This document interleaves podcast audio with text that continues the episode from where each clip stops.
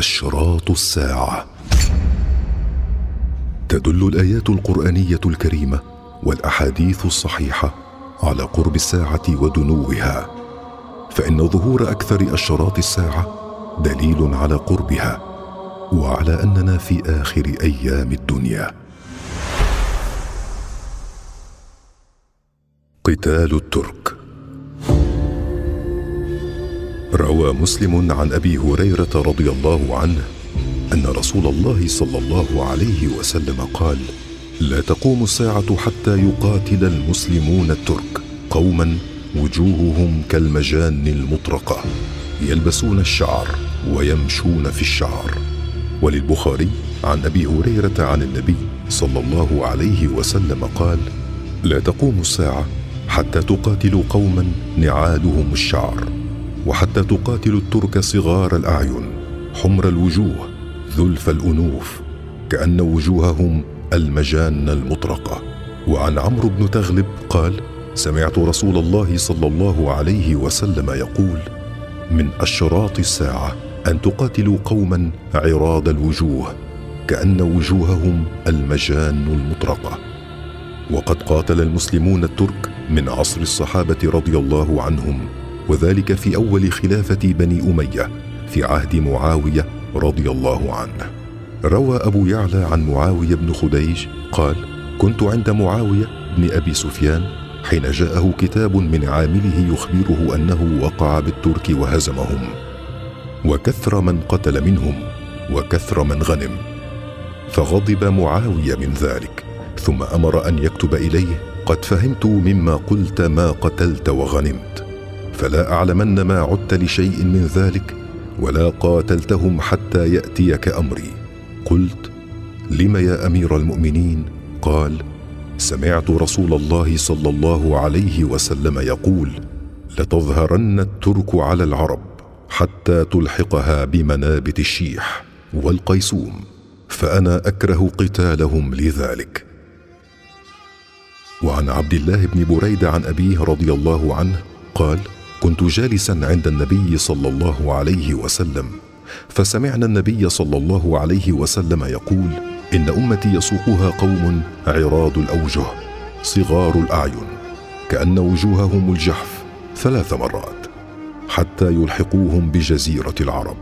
أما السابقة الأولى فينجو من هرب منهم وأما الثانية فيهلك بعض وينجو بعض وأما الثالثة فيصطلمون كلهم من بقي منهم. قالوا يا نبي الله من هم؟ قال هم الترك. قال أما والذي نفسي بيده ليربطن خيولهم إلى سوار مساجد المسلمين. قال وكان بريد لا يفارقه بعيران أو ثلاثة ومتاع السفر والأسقية بعد ذلك للهرب. مما سمع من النبي صلى الله عليه وسلم من البلاء من أمراء الترك. وكان مشهورا في زمن الصحابة رضي الله عنهم حديث اتركوا الترك ما تركوكم. قال ابن حجر كان ما بينهم وبين المسلمين مسدودا إلى أن فتح ذلك شيئا بعد شيء وكثر السبي منهم وتنافس الملوك فيهم لما يتصفون به من الشدة والبأس حتى كان أكثر عسكر المعتصم منهم ثم غلب الأتراك على الملك فقتلوا ابنه المتوكل ثم أولاده واحدا بعد واحد إلى أن خالط المملكة الديلم ثم كان الملوك السامانية من الترك أيضا فملكوا بلاد العجم. ثم غلب على تلك الممالك آل سبكتكين ثم آل سلجوق وامتدت مملكتهم إلى العراق والشام والروم. ثم كان بقايا أتباعهم بالشام وهم آل زنكي. وأتباع هؤلاء وهم بيت أيوب واستكثر هؤلاء أيضا من الترك فغلبوهم على المملكة بالديار المصرية والشامية والحجازية. وخرج على آل سلجوق في المئة الخامسه العز فخربوا البلاد وفتكوا في العباد. ثم جاءت الطامة الكبرى بالتتر التتار. فكان خروج جنكس خان بعد الستمائة فأسعرت بهم الدنيا نارا. خصوصا المشرق بأسره حتى لم يبقى بلد منه حتى دخله شرهم. ثم كان خراب بغداد وقتل الخليفة المستعصم آخر خلفائهم على أيديهم في سنة ست وخمسين وستمائة. ثم لم تنزل بقاياهم يخربون إلى أن كان آخرهم اللنك ومعناه الأعرج واسمه تمر. فطرق الديار الشامية وعاش فيها. وحرق دمشق حتى صارت على عروشها. ودخل الروم والهند وما بين ذلك. وطالت مدته إلى أن أخذه الله وتفرق بنوه في البلاد.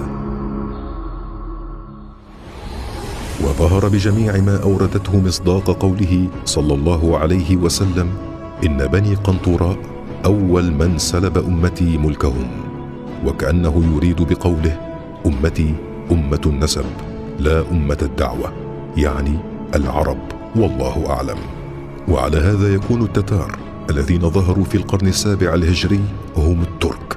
فإن الصفات التي جاءت في وصف الترك تنطبق على التتار المغول وقد كان ظهورهم في زمن الإمام النووي رحمه الله.